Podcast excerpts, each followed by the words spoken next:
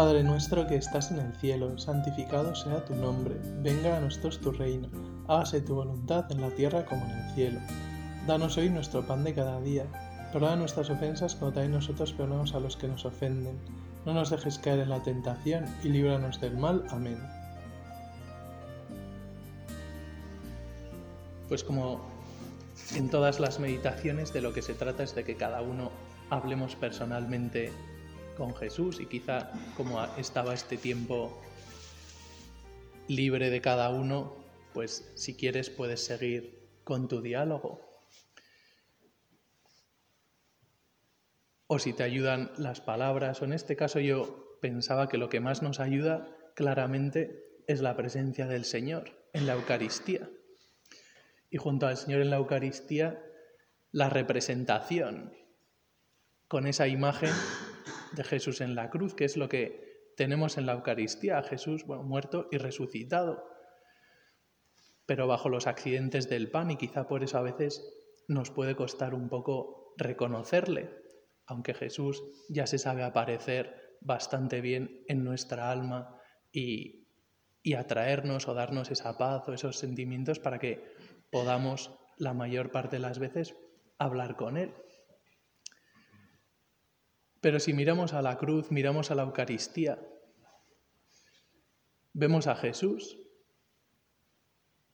dando su vida por los hombres. ¿no? Si a cada uno de nosotros nos preguntara a alguien, oye, ¿qué es eso de esa persona que está ahí en la cruz? ¿Qué es el crucifijo? Y después es Jesús dando su vida por los hombres.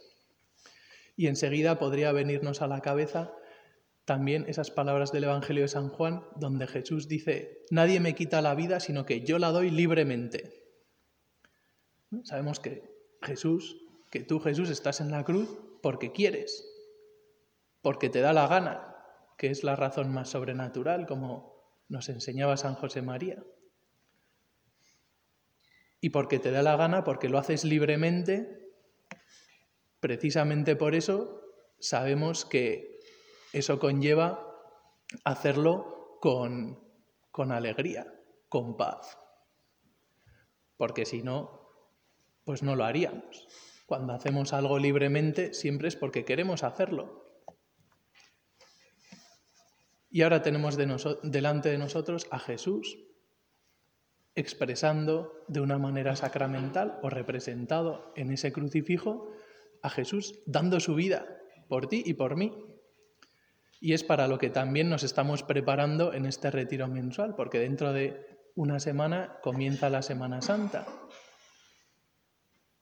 Y queremos estar preparados para enterarnos un poco más o recibir un poco más, ser más conscientes de lo que está pasando, de que vamos a estar en el Calvario. Con la liturgia nos va a llevar a esos días santos, a esa celebración del misterio pascual. Pero sobre todo quería fijarme, o pensaba, a mí me servía para rezar en este rato también que estaba esperando y preparando la meditación. Pensar en eso, si Jesús da la vida libremente y es feliz, o realmente su corazón se llena de amor y es la manifestación de amarnos hasta el extremo, y sabemos que solo con el amor puede haber felicidad,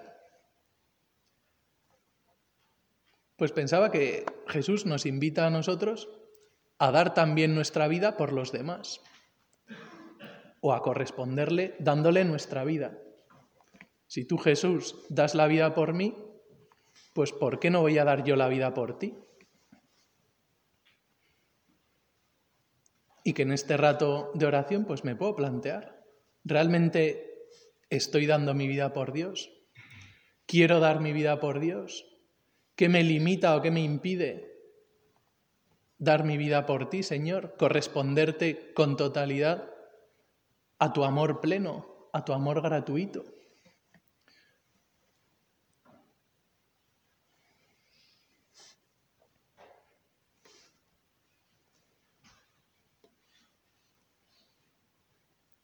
Dice San José María, si eres fatuo, si te preocupa solo perdón, si te preocupas solo de tu personal comodidad, si centras la existencia de los demás y aun la del mundo en ti mismo, No tienes derecho a llamarte cristiano, ni a considerarte discípulo de Cristo, porque Él marcó el límite de la exigencia en ofrecer por cada uno et animam suam, el alma misma, la vida entera.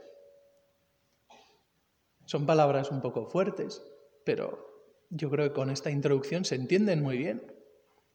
Se entiende muy bien cómo el Señor nos ha marcado el límite de la exigencia. Y el límite de la exigencia es darse hasta la última gota de su sangre, et animam suam, hasta su alma misma, que implica pues todos sus deseos, todas sus intenciones, todos sus anhelos más profundos, sus, sus ilusiones y, y, por eso todo su tiempo, todo su, todo su pensar, todo su afán. Y así es como aman de verdad las personas que aman de verdad, dándose por entero. Y lo vemos en las personas que saben amar de verdad, cómo están poniendo toda su vida, mucho más que detalles, incluso muchísimo más que su tiempo y que su compañía. Están dando su pensar, su atención, sus anhelos, sus esperanzas, su futuro,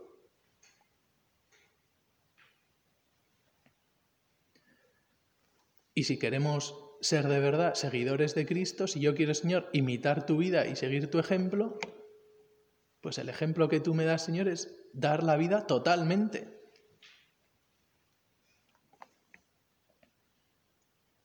Por eso me gustaría, Señor, pues reafirmarme en esta decisión.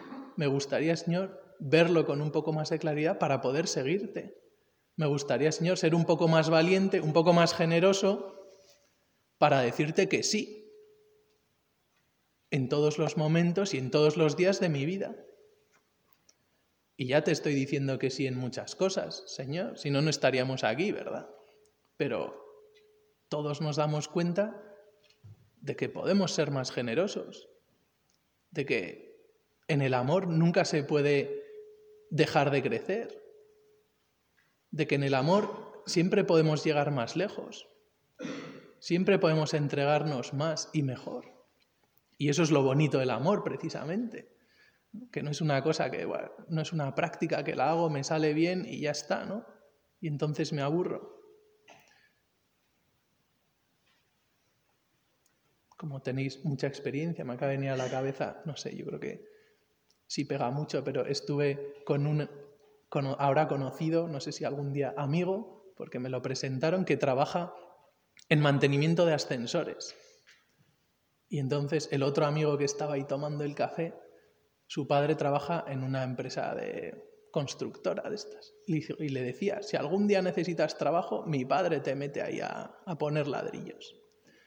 Y este le decía, es que el trabajo que ofrece tu padre empiezo, pero al poco tiempo ya voy a saber hacerlo todo y nunca voy a tener nada nuevo que aprender. Me dice, en cambio, lo de los ascensores me encanta porque cada ascensor es distinto y además la tecnología va avanzando y me encuentro ascensores que no conozco de nada y tengo que descubrir qué les falla o cómo funciona ese nuevo sistema. Y dice, para mí cada ascensor es como un juguete. Y por eso estoy encantado con mi trabajo y disfruto mucho con mi trabajo. Y me gustó mucho esa visión del trabajo, pero que se puede aplicar muy bien a nuestra vida. Y especialmente expresa cómo esa persona trabaja con amor, con amor a su trabajo. O cómo descubre esa vertiente del amor y aunque quizá esté peor pagado que el trabajo de albañil que le ofrecía a su amigo, dice, pero es que aquí soy mucho más feliz porque puedo poner amor. Dice Romano Guardini, cuantas veces digamos sinceramente al Señor, Señor, quiero lo que tú quieras, quedará abierto el camino para la alegría de Dios. Romano Guardini nos invita a decirle a Jesús, Señor, quiero lo que tú quieras. Y explica, cuando hayamos llegado a tal punto que siempre pensemos así, Cuando nuestro más íntimo querer se vuelva sincera y constantemente a Dios, seremos alegres pase lo que pase fuera. Ciertamente este volverse a Dios ya ha de tener en sí mismo algo emparentado con la alegría. No puede ser forzado, temeroso o desconfiado. Ha de ser libre y animoso. Es verdad, ¿no? Lo veíamos antes. Siempre que nos damos o siempre que lo hacemos libremente, pues va unido a la alegría, porque estoy poniendo pues mi vida, mi corazón y lo estoy eligiendo. Y aunque no sea divertido, por así decirlo, sí que puedo hacerlo con alegría, con paz. Señor, quiero lo que tú quieras. Y si se lo repites muchas veces y sinceramente, llegaremos a un punto en el que siempre pensemos así, en el que nos costarán las cosas, nos encontraremos ante situaciones que nos cuestan, que son difíciles, y lo que nos vendrá a la cabeza es, Señor, quiero lo que tú quieras. Y eso nos llevará a la oración, y la oración, la compañía de Jesús, nos llevará a tener la fortaleza para ser cristianos, para reaccionar igual que lo haría Jesús, para ser generosos y para superarnos casi sin querer, para ir empujando los límites de la exigencia hacia afuera y para ir poniendo toda nuestra vida, incluso nuestra alma, en sus manos. Y no hay nada más bonito, no hay nada mejor, no hay nada que nos pueda hacer más felices que dar la vida por Dios, que imitar a Jesucristo totalmente.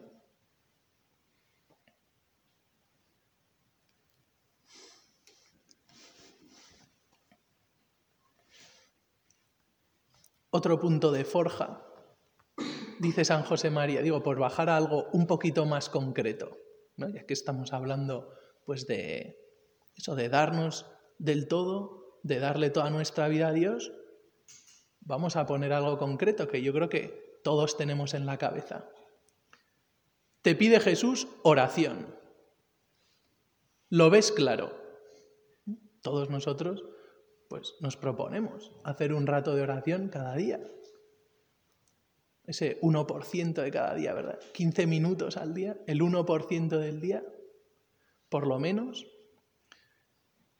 dedicarlo a pasarlo con quien queremos o quien sabemos que es nuestro amigo con mayúsculas, el amigo que nunca falla, el amigo que nunca nos defrauda.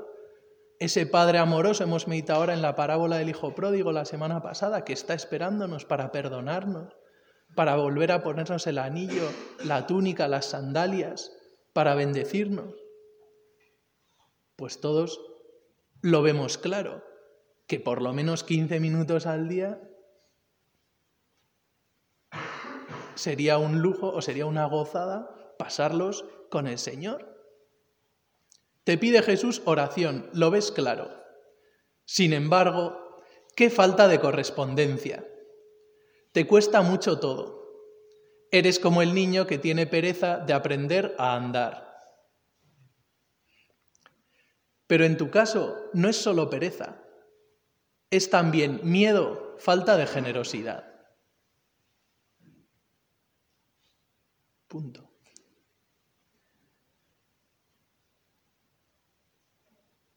Y mírale ahora a Jesús a los ojos, mírale ahora a Jesús en la Eucaristía. Y reconoce la parte que hay de miedo y de falta de generosidad. Que no es solo pereza, no es solo que tengamos muchas cosas que hacer, no es que la vida vaya muy rápido, que también. Pero realmente lo que nos frena es el miedo es el miedo a que Dios nos pueda pedir más. Es el miedo a reconocer, porque sabemos, que el límite de la exigencia no hay límite. Es el miedo, entre comillas, a perder el control de nuestra vida, a perder las riendas de mi vida a que tú, Señor, me propongas unos planes, pues que estoy convencido de que serán buenísimos y serán maravillosos y serán fantásticos, pero No sé. No sé si es que no voy a ser fuerte o no sé si es que me va a dar miedo que la hacerlo mal o me va a dar miedo que la gente se ría de mí o es que a veces pues pienso que la vida de oración pues vale, me fío de ti, Señor, pero no sé si es algo material o suficientemente fuerte como para apoyarme en eso.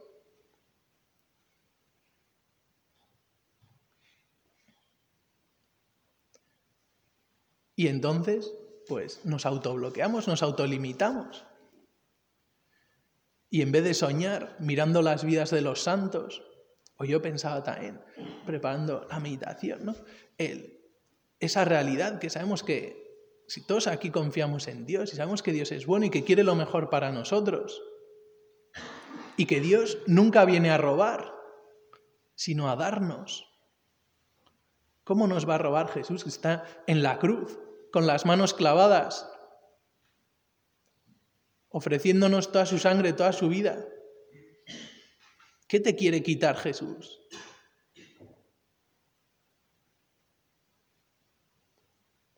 ¿Crees que Jesús se queda en la Eucaristía dos mil años en esa cárcel de amor para amargarte la vida?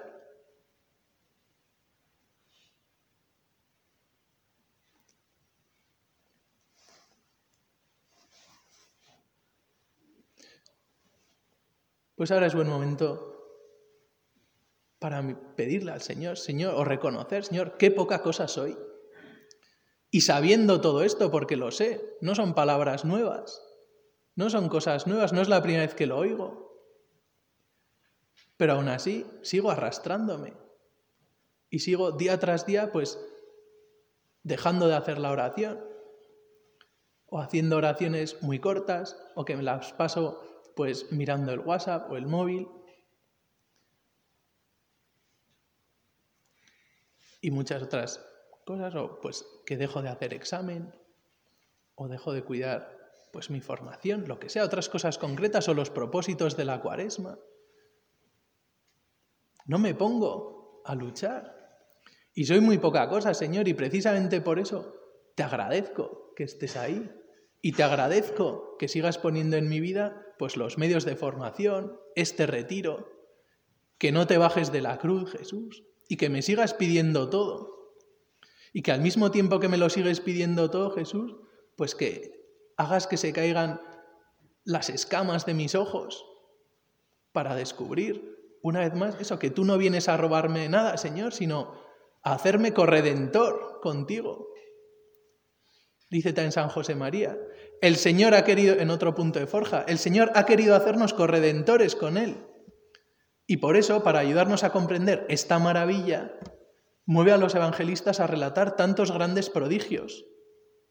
Él podía sacar el pan de donde le pareciera. Pues no, busca la cooperación humana y necesita de un niño, de un muchacho, de unos trozos de pan y de unos peces.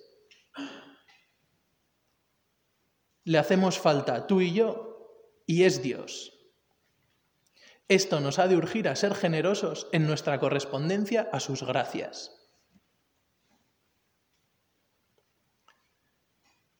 Que me dé cuenta, Señor, de que me estás ofreciendo algo maravilloso, de que me estás ofreciendo ser corredentor contigo, me estás ofreciendo ser hijo de Dios, me estás ofreciendo vivir el cielo ya en la tierra, me estás ofreciendo la divinidad.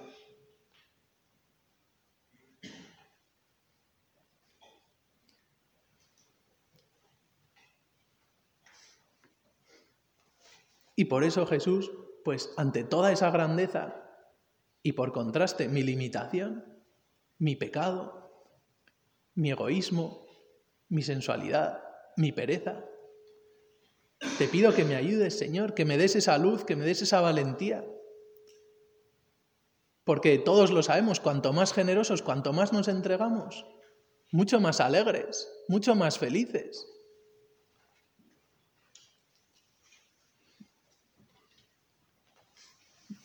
Nadie ve a alguien que se da libremente triste. Nadie se imagina a la Madre Teresa de Calcuta triste o amargada.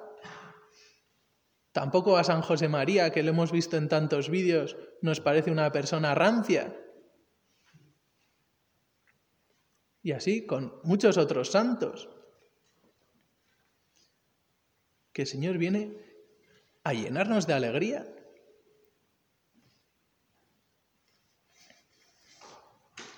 Habéis estado en misa hoy, bueno, todavía se puede ir a misa de 8, de 9, no sé qué, pero supongo que la mayoría habréis estado en misa. ¿Y qué leíamos o decíamos en el Salmo? El Señor ha estado grande con nosotros y estamos alegres.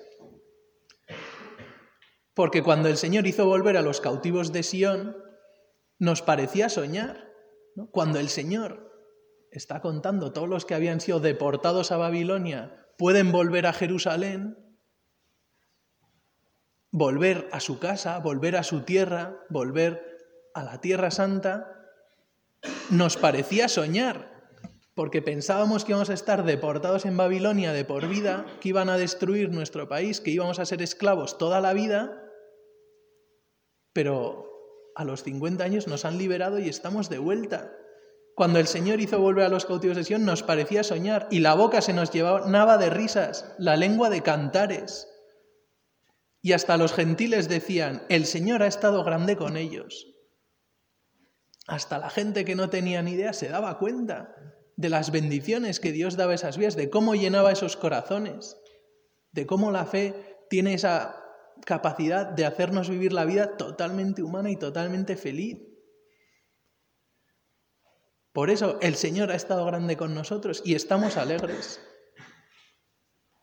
Los que sembraban con lágrimas cosechan entre cantares. Los que han bregado por repetir, Señor, quiero lo que tú quieras. Los que han bregado por hacer cada día su rato de oración y poner su alma delante del Señor. Los que se atreven a decirle a Dios que sí, a entregarle su vida en cada instante, en cada minuto, en esos minutos heroicos, en ese ponerse a estudiar, en ese sonreír, en ese perdonar, en ese no sé, todo, trabajar, dejar las cosas ordenadas, rezar, eh, confiar en el Señor, entregarle la vida, lo que sea. Al ir iban llorando, llevando la semilla, al volver vuelven cantando, trayendo sus gavillas. Y lo dice también San Pablo a los Corintios. Os digo esto, quien siembra escasamente, escasamente cosechará. Y quien siembra copiosamente, copiosamente cosechará. Que cada uno dé según se ha propuesto en su corazón, no de mala gana ni forzado, porque Dios ama al que da con alegría. Pues ahora, delante de la Eucaristía, piensa, ¿quieres sembrar escasamente y tener una vida escasa? ¿O quieres sembrar copiosamente y que el Señor pueda darte una cosecha copiosa? Pueda llenarte de abundancias, de abundancia de virtudes, de abundancia de felicidad, de abundancia de amor. No significa abundancia de comodidad, ni abundancia de que las cosas salgan fáciles, ni abundancia de que no haya que luchar. Porque eso nos toca a todos. Cristianos, no cristianos, solteros, casados, Pero en cambio, ¿qué diferencia hay, verdad? Entre una persona que tiene a Dios en su corazón, que tiene alegría, que tiene felicidad, que tiene libertad. ¿Qué diferencia hay a la hora de vivir la vida entre esa persona y quien no la tiene? O quien está dominado por el miedo y no sabe ser generoso. Pues vamos a termina esta rato oración con muchísima confianza, porque el Señor está aquí y si nos tiene aquí y nos recuerda estas cosas y está en la cruz y nos quiere llevarte a Roma y hacer vivir una Semana Santa más, y nos ha dado la fe, es para que avancemos en este conocimiento, no para decirnos, mira, podrías ser feliz, pero no te lo voy a dar, no, al revés, Quiero darte toda esa felicidad. Quiero ayudarte. Estoy ansioso por darte esa cosecha copiosa. Y te, y te voy a dar, nos promete el Señor, la capacidad de que lo entiendas. Por eso estás aquí. Porque eres un elegido para entender estas cosas. Y para disfrutar de esa felicidad que el Señor te da, pues vamos a confiar mucho en Él. Y con esa confianza de saber que Él está en nuestro equipo, que Él está de nuestro lado para darnos todas esas bendiciones, pues que sepamos responder con generosidad. Y una generosidad llena de alegría, una generosidad que sabemos que nos lleva a ser corredentores, que nos lleva a ser hijos de Dios. Y por eso que nos apetezca ser generosos y que queramos repetir esas palabras muchas veces, ¿no? Señor, quiero lo que tú quieras, que se lo repitamos muchas veces a lo largo de estos días, que nos preparemos para la Semana Santa diciéndosele infinitas veces, hasta que nuestra forma de pensar, hasta que siempre reaccionemos así, Señor, quiero lo que tú quieras. Y eso me mueva a vencerme, a ser más generoso, a vivir como cristiano, a, merecer el nombre de cristiano, a pesar pues de tantos errores o tantas penurias o tantos pecados. Señor, quiero lo que tú quieras. Pues nuestra Madre la Virgen que supo decir esas palabras, y no solo decirlas, sino vivirlas, hacerlas vida, supo ser generosa y arriesgar toda su vida por el Señor. Señor, quiero lo que tú quieras. Pues que nuestra Madre la Virgen nos acompañe, nos coja de la mano y nos enseñe así el camino que nos lleva al cielo, a la felicidad eterna. Dios te salve María, llena eres de gracia, el Señor es contigo. Bendita tú eres entre todas las mujeres y bendito es el fruto de tu vientre Jesús. Santa María, Madre de Dios, ruega por nosotros pecadores, ahora y en la hora de nuestra muerte. Amén.